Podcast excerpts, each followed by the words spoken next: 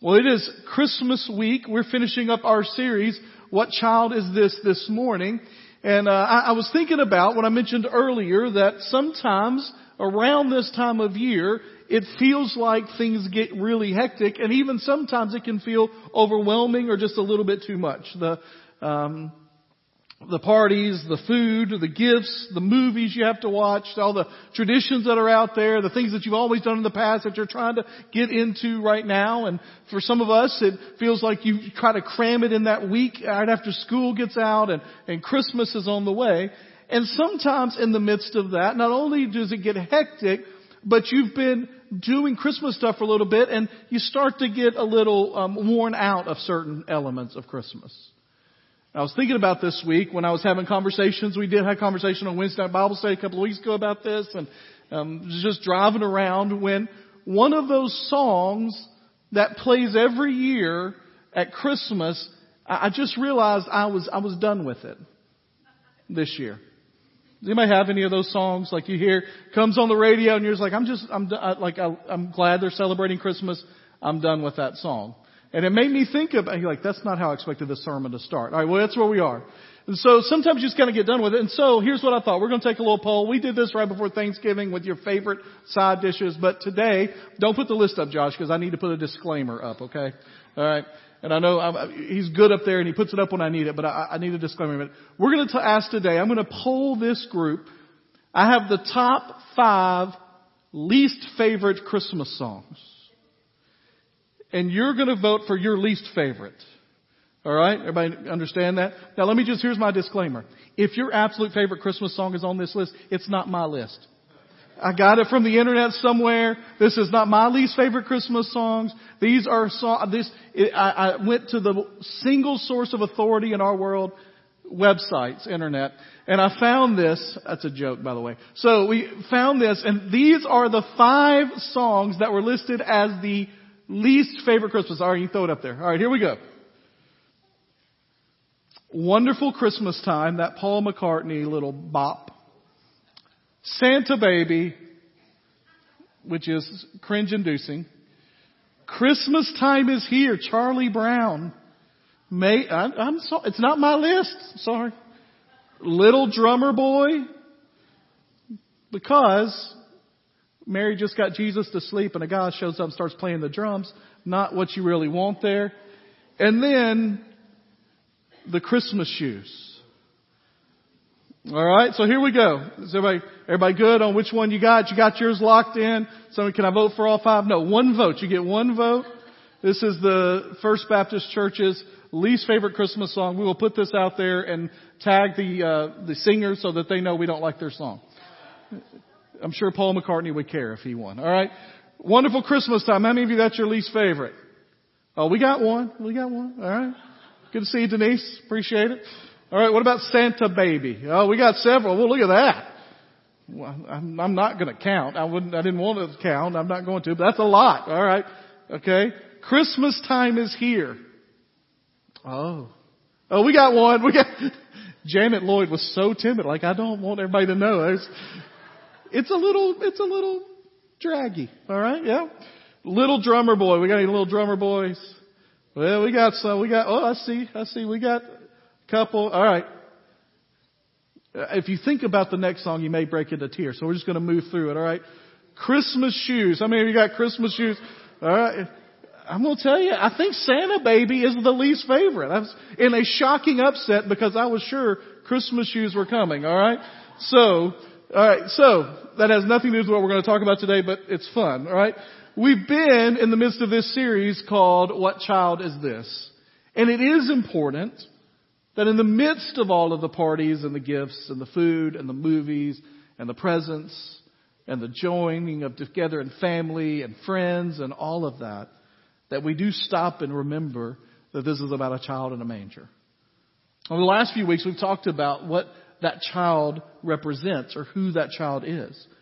That he is fully God. That he is the light of the world. And then last week that he is our neighborhood savior. And today I want to do something a little bit different. We're going to start in John chapter 1, but we're going to move to an Old Testament passage and a New Testament. Really just two verses. One Old Testament verse, one New Testament verse, and we're going to find out that what is important for us to understand as we stop and we think about Christmas this week is that the child in the manger is the manifestation of God's love for us. It is the reality of God's love. And what I want to do today is to paint a picture of how deep, how strong, how vibrant that love is for us. So if you've got your Bibles, turn first to John chapter 1. Open it in your app or open up the Bible. If you need a Bible, there's one in front of you. You can use it. John chapter 1. We're going to read this whole prologue. We've talked about parts of it. We're going to read the whole prologue, the whole first 18 verses of this passage, and then we're going to talk about the two verses that I want to center on today here and then move to the Old Testament and the New Testament. Starting in John 1, it says this. In the beginning was the Word, and the Word was with God, and the Word was God. He was with God in the beginning, and things, all things were created through Him, and apart from Him, not one thing was created that has been created. In Him was life, and that life was the light of men. The light shines in the darkness, and yet the darkness could not overcome it. There was a man sent from God whose name was John. Now he came as a witness to testify about the light so that all might believe through him. He was not the light, but he came to testify about the light. You see, the true light that gives light to everyone was coming into the world. He was in the world, even though the world was created through him, and yet the world did not recognize him. He came to his own, and his own people did not receive him. But to all who did receive him, he gave them the right to be children of God, to those who believe in his name, who were born not of natural descent or the will of the flesh or the will of man, but of God. This word, the word, became flesh and dwelt among us we observed his glory, the glory as the one and only Son from the Father, full of grace and truth. John had testified concerning him, and exclaimed, This was the one of whom I said, the one coming after, he ranks ahead of me because he existed before me. Indeed, we have all received grace upon grace from his fullness. For the law was given through Moses, grace and truth came through Jesus. No one has ever seen God the one and only Son who is himself God and is at the Father's side, he has revealed him. It's a beautiful piece of poetry and literature that describes the reality of the coming of Jesus Christ. And in the midst of it all, we see two verses that speak directly to what I want to kind of focus on today. And the first is this. It's verse 12 that says, But to all who did receive him, to everyone, all, all means to all who did receive him, he gave them the right to be children of God to those who believe in his name, saying that God had figured out a way, God had planned a way, God had purposed away those of us that were separated from Him, that were alien to Him, that were orphans, that were without a father because of our sin, a heavenly father. He made a way for us to be called children of God if we would believe in His name. And so He is making us part of His family. And the second thing we see, part of what we understand from that, and we talked about this a little bit in the last couple of weeks, verse 18, no one has ever seen God. But we have seen the Son. That's not there. That's me interjecting. But the one and only Son who is Himself God. If anybody ever says the Bible doesn't say Jesus is God, they haven't read that verse. And is at the Father's side. Jesus, He, the Son, the Word, has revealed God to us. And here's what He revealed. He revealed lots about the power. We talked about this, about the grace and the mercy. But He reveals the heart of the Father. Let me just say at the very beginning of this, I am indebted this week a great deal to the best book that I've read this year. It's a book called Gentle and Lowly by Dane Ortlund.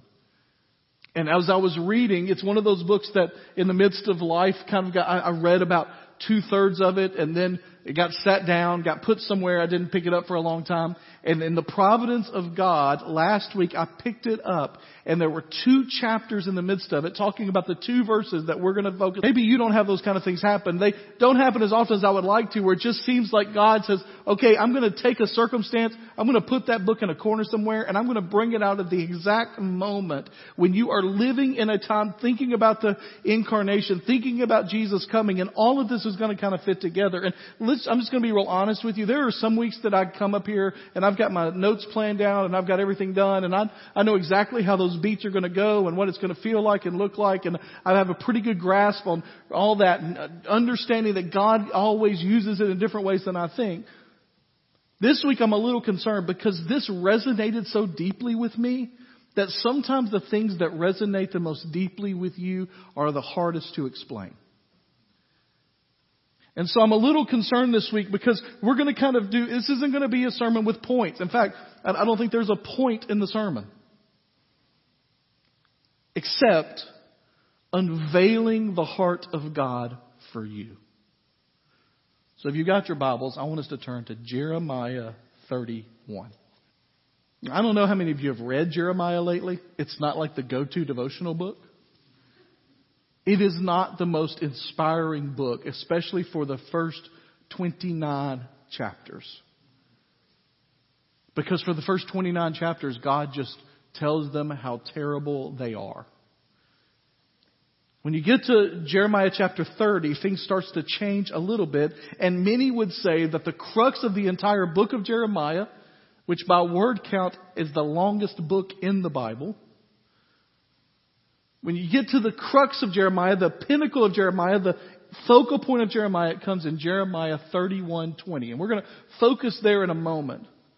I say that's the high point of Jeremiah's prophecy. It really comes in chapters 30 through 33, but the high point of that is chapter 31 verse 20. And the the people that study the prophets, the scholars out there, and I, I, I read this uh, when I was in seminary. I remember reading this. I remember reading this several years ago, and then read it this week. They call this the book of consolation. That's a word that always was weird to me. Because when I would hear, there's a, there's a hymn with that, right? A Christmas carol. Israel's strength and consolation. Y'all, y'all with me? Come thou long expected. Y'all want me to sing it for you? Uh, come, no. No is the answer to that question. Come thou long expected Jesus, and it says Israel's strength and consolation. When I was a kid and I heard that, I thought, well, that's not good because I grew up as a game show fanatic. I liked all of them. Wheel of Fortune, Sale of the Century. Anybody remember that one back in the day? There was one where they read license plates that I remember and loved. Like I was, you're like, we don't know what you're talking about, alright? When I would stay at my grandmother's in the summer, she would have game shows on all day. Until her stories came on, the, the game shows were on, alright? And so I love that. But here's what always happened. If you didn't win, what did you get? A consolation prize, right? Like if you didn't win in a tournament, you went to the consolation bracket. So I thought, well, Israel's strength and consolation, like the, the, they didn't win, but they got this as kind of a secondary prize. That's obviously not what it means, right? Consolation means here the comforting or the setting right of what has happened. See, for 29 chapters, God has talked about how sinful they are. And in these chapters, chapters 30 through 33, he reveals his response to their sinfulness. Now, just in case you think, well, how sinful were they? Were they? Let me just give you four verses, five verses. Give you five verses from the first part of Jeremiah that shows what God thought of their sinfulness. Jeremiah 1:16. I will declare my judgments against them for all their evil. Jeremiah 2:13. These people, my people, have forsaken me. Jeremiah 3:2. You have defiled the land with your prostitution and wickedness. Jeremiah 5:23. The people has a stubborn and rebellious heart. And this one's just crazy to me. Jeremiah 6, 7. As a well keeps its waters fresh, so Israel keeps fresh her evil. They are evil. And he tells them that for 29 chapters. And Jeremiah chapter 30, starts to tell them how he's going to respond to it. When we get to Jeremiah chapter 31, verse 20, this is what he says. Isn't Ephraim, by the way, Ephraim is just another word for Israel. It's a word for the nation of Israel. It's almost like an endearing name. It seems that when God uses it, it's like, like a, not a pet name, but you know, like a, a nickname that you would have for a child. Isn't Ephraim a precious son to me, a delightful child? Whenever I speak against him, I certainly still think about him. Therefore, my inner being yearns for him. I will truly have compassion on him. This is the Lord's declaration. Now, upon first reading, you think, well, that's nice, but that doesn't sound very, very deep. But I want you to listen to what these words actually mean, all right? In the midst of this, they, for 29 chapters, he's talked about how evil they are, how like a well that continues to feed up water, they continue to feed up evil. And then he gets to chapter 31 and he says, But let me tell you about my Ephraim, my boy. The phrase he used here is like you would say, for your own child. He says, even in their evil, I don't forget them. And then he says this, and this is just an astounding statement to me. He says, My inner being yearns for him. If you have a different translation of that, it may translate it differently. If you have a, more modern translation, not the CSB like we use, it may use the word heart. It's not the normal word for heart. The normal word for heart is lev. That is not the word here used here, and that's the word that's used throughout most of the Old Testament. The word here is for something that's deeper. In fact, it's the Hebrew word meah, and it is used to describe the innermost parts of someone. And physically, just in general, it's used to describe the intestines. So for instance, in 2 Samuel chapter 20, when Joab stabs Amasa in the stomach, it says it spills out his meah, his guts on the ground. And so when it's talking about God here, obviously God doesn't have physical body. He doesn't have guts. But what it's symbolizing for us is this, that in the deepest part of who He is, in the inner sanctum of God, in the very being of who He is, not just at the heart level, but deep down. We still talk about that, that feeling in our gut, or, or, or sometimes when you hear bad news, it was like, it just feels like, you know what I'm talking about, like when you hear something really desperate, or really bad, or really good, it impacts you differently than just the fluttering heart. It goes deep into who you are. And it says this about God. In His deepest parts, in the inner bowel, in fact, if you have the King James Version of the Bible, it will say in His bowels. In the deepest sanctum of all of his emotion and everything he is, it says his deepest emotion there is that he yearns for him. He is restless he is agitated. He is turbulent in his desire for these people. I was reading one commentary this week that said that it's as if it describes God as a parent who is constantly in love with, concerned for, and walking through the difficulty of life with his child. Now, if you're a parent in this room, you know this emotion. When we get bad news, sometimes we call it gut wrenching. Right? At the deepest part of who we are, when we get good news, sometimes there's just not any way to explain what we're feeling. It is deeper than just sentimentality. It's deeper than just some sort of emotion. It is at the gut level of who we are. And it says at God's gut level, at His deepest part, He is restless. He is agitated because of His desire and His love for us. 29 chapters of the evil and the sin and the problems with Israel. And in one verse he says, But I love them. And in my deepest part, I yearn for them. And he tells them what he's going to do. You can yearn for them and then punish them. But that's not what he says. He says, I will truly have compassion on him.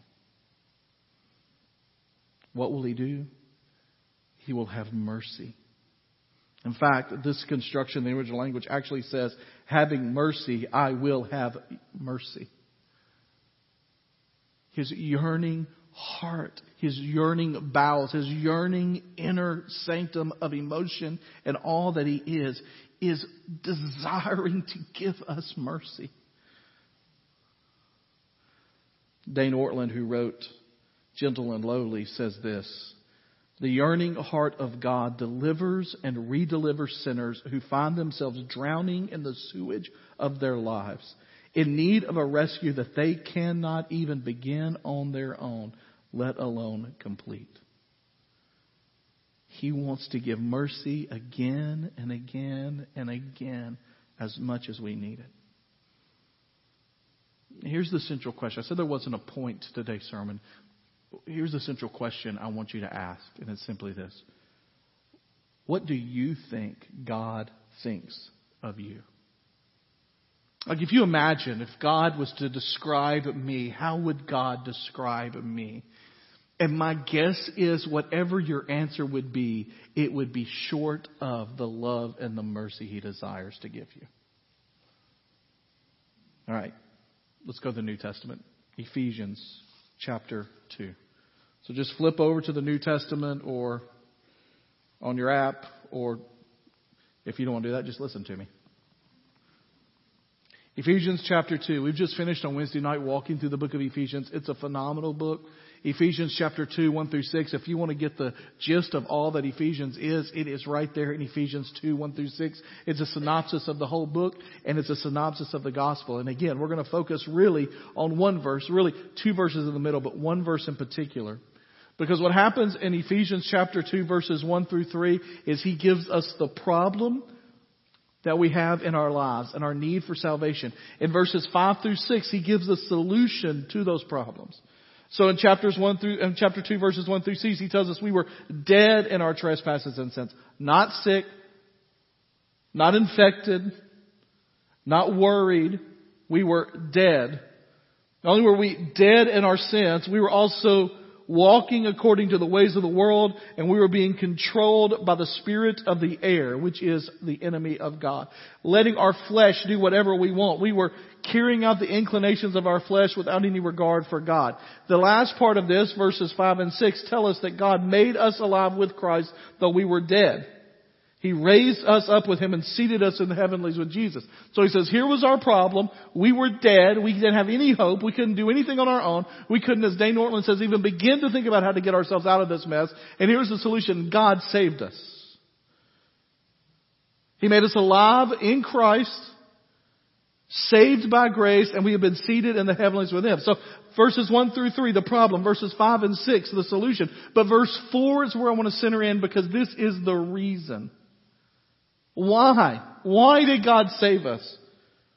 Verse 4 tells us, But God, who is rich in mercy, because of His great love that He had for us. But God, two of the greatest words in the history of humanity and eternity. But God, Rich in mercy. Do you know that nowhere else in scripture does it say that God is rich in anything? The only place in scripture it describes God as rich is in his richness in mercy. We can't think tepid thoughts or low thoughts about the mercy and the grace of God or the goodness of God. His mercy is overflowing. It is compared to a flood. It is compared to a washing away. It is compared to an overwhelming tide. And it tells us in this passage that the reason God saved us, the reason for John 1.14 that Christ came is because of His richness and mercy and His great love for us. Now, a couple of things about this little verse here that we need to understand. Rich in mercy tells us that he is being rich in mercy. It is rich in mercy. It's not who he's becoming. It's not something that he's trying for. He is, at the essence of his being, he is rich in mercy. And it is an invincible love that he has because of his great, and that word great there means not only big, but also like unconquerable love. Because of His great love, He saved us. One of the things that we have to remember when we read that verse is that Jesus did not come to mend wounded people or to wake sleepy people or to advise confused people or to inspire bored people or to spur on lazy people or to educate ignorant people. Jesus came to raise dead people. And without him, we have no hope. But praise be to God because of his richness in mercy and his great love for us, he has saved us.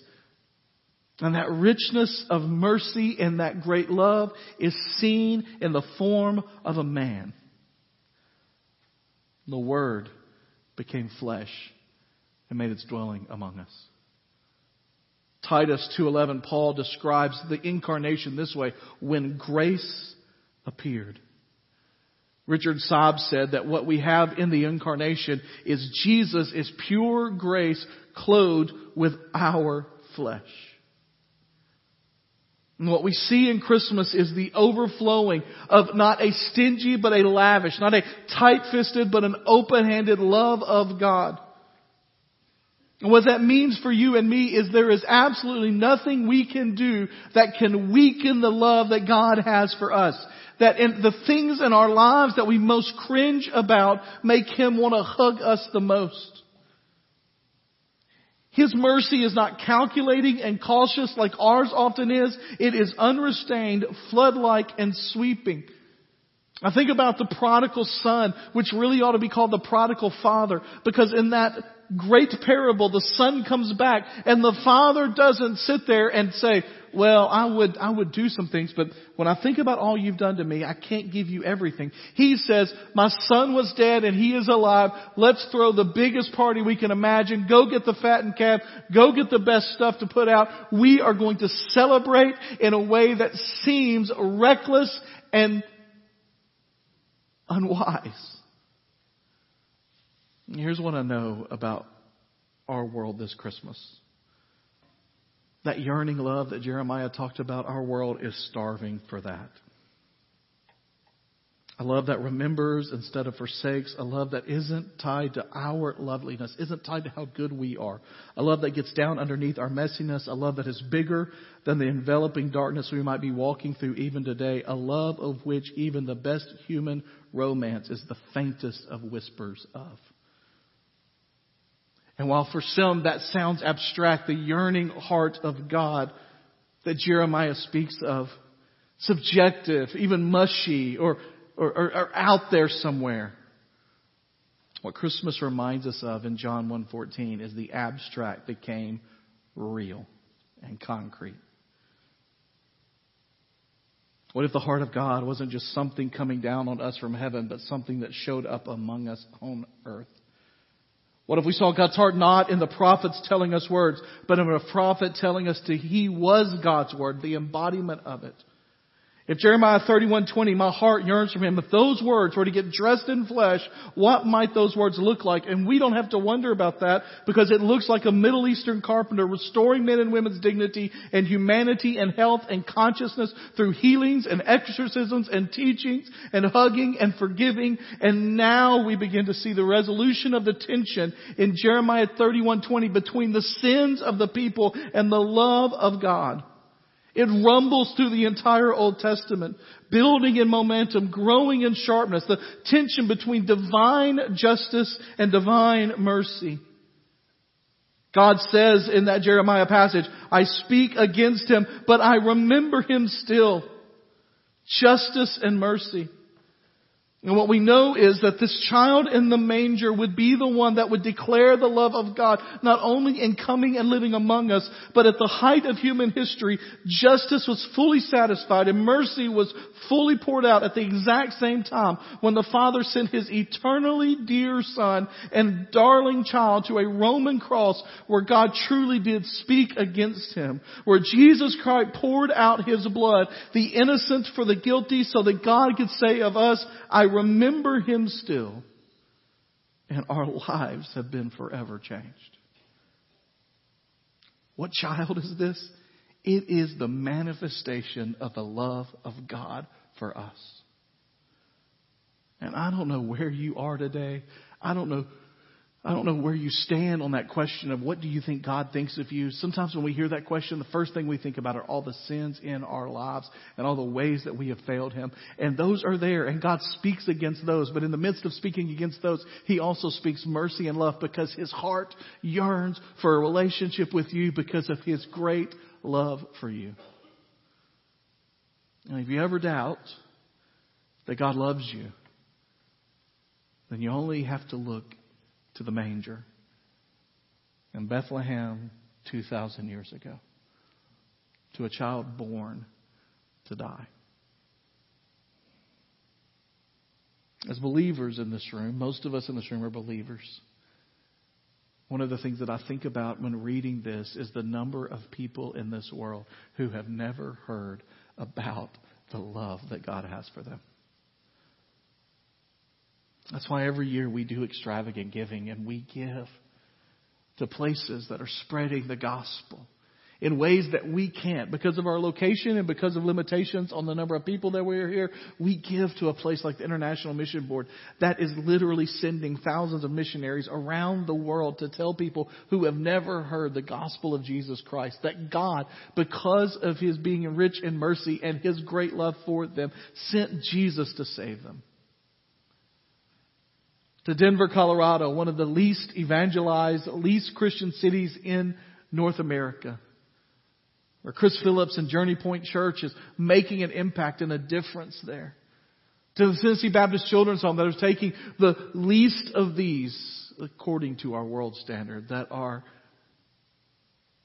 loved deeply by God. And to Lynch, Kentucky, one of the poorest counties in America where Terry and Angie are doing an amazing ministry. In the midst of all of that, we want to go. We want to support those that do. That's why we do extravagant giving. That's why we do it at Christmas. We're going to have a time of response here in a moment. There are a couple of ways that you can respond today. If you've got something you need to respond to,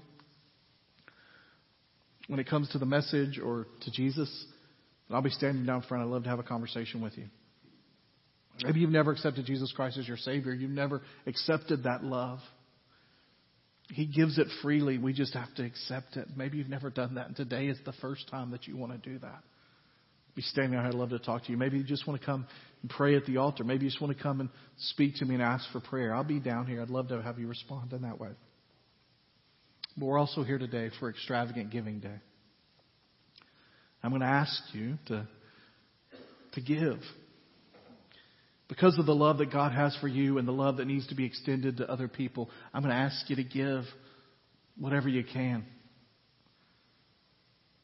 We're going to have a moment just during this time, during the invitation. I'm just going to ask you to come and to lay your offering here at the side on the altars. Just find a place to put it there. It's a symbolic dedication of us turning this over to the Lord and trusting that He is going to use it for the glory of His name, for the sake of His kingdom, for the extension of it. And so, just a moment when I finish praying, we're going to stand and we're going to sing. I'm going to ask you to come and bring your offering, your extravagant giving offering. And if you have any other reason to come, I'm going to ask you to come. Let's pray together. Heavenly Father, we talk so much about your love and what it means for us. But Lord, I'm overwhelmed thinking about your love. And it's not just a, a word or a phrase. It is from the deepest part of who you are that you love me. And when I think about me, I feel like the Israelites in that passage of the 29 chapters beforehand of all the things that I have done against you and away from you and without you. And yet Scripture tells me again and again that in spite of that, and sometimes even because of that, your love for me has grown exponentially. Lord, I'm thankful that you yearn for the relationship with me and for everybody in this sanctuary today. And I pray, Lord, that we would accept that and live in that, especially this week of Christmas. As we give these offerings today, Lord, we pray that they would be used for your glory, for the spread of your kingdom. We pray all this in Jesus' name. Amen. We're going to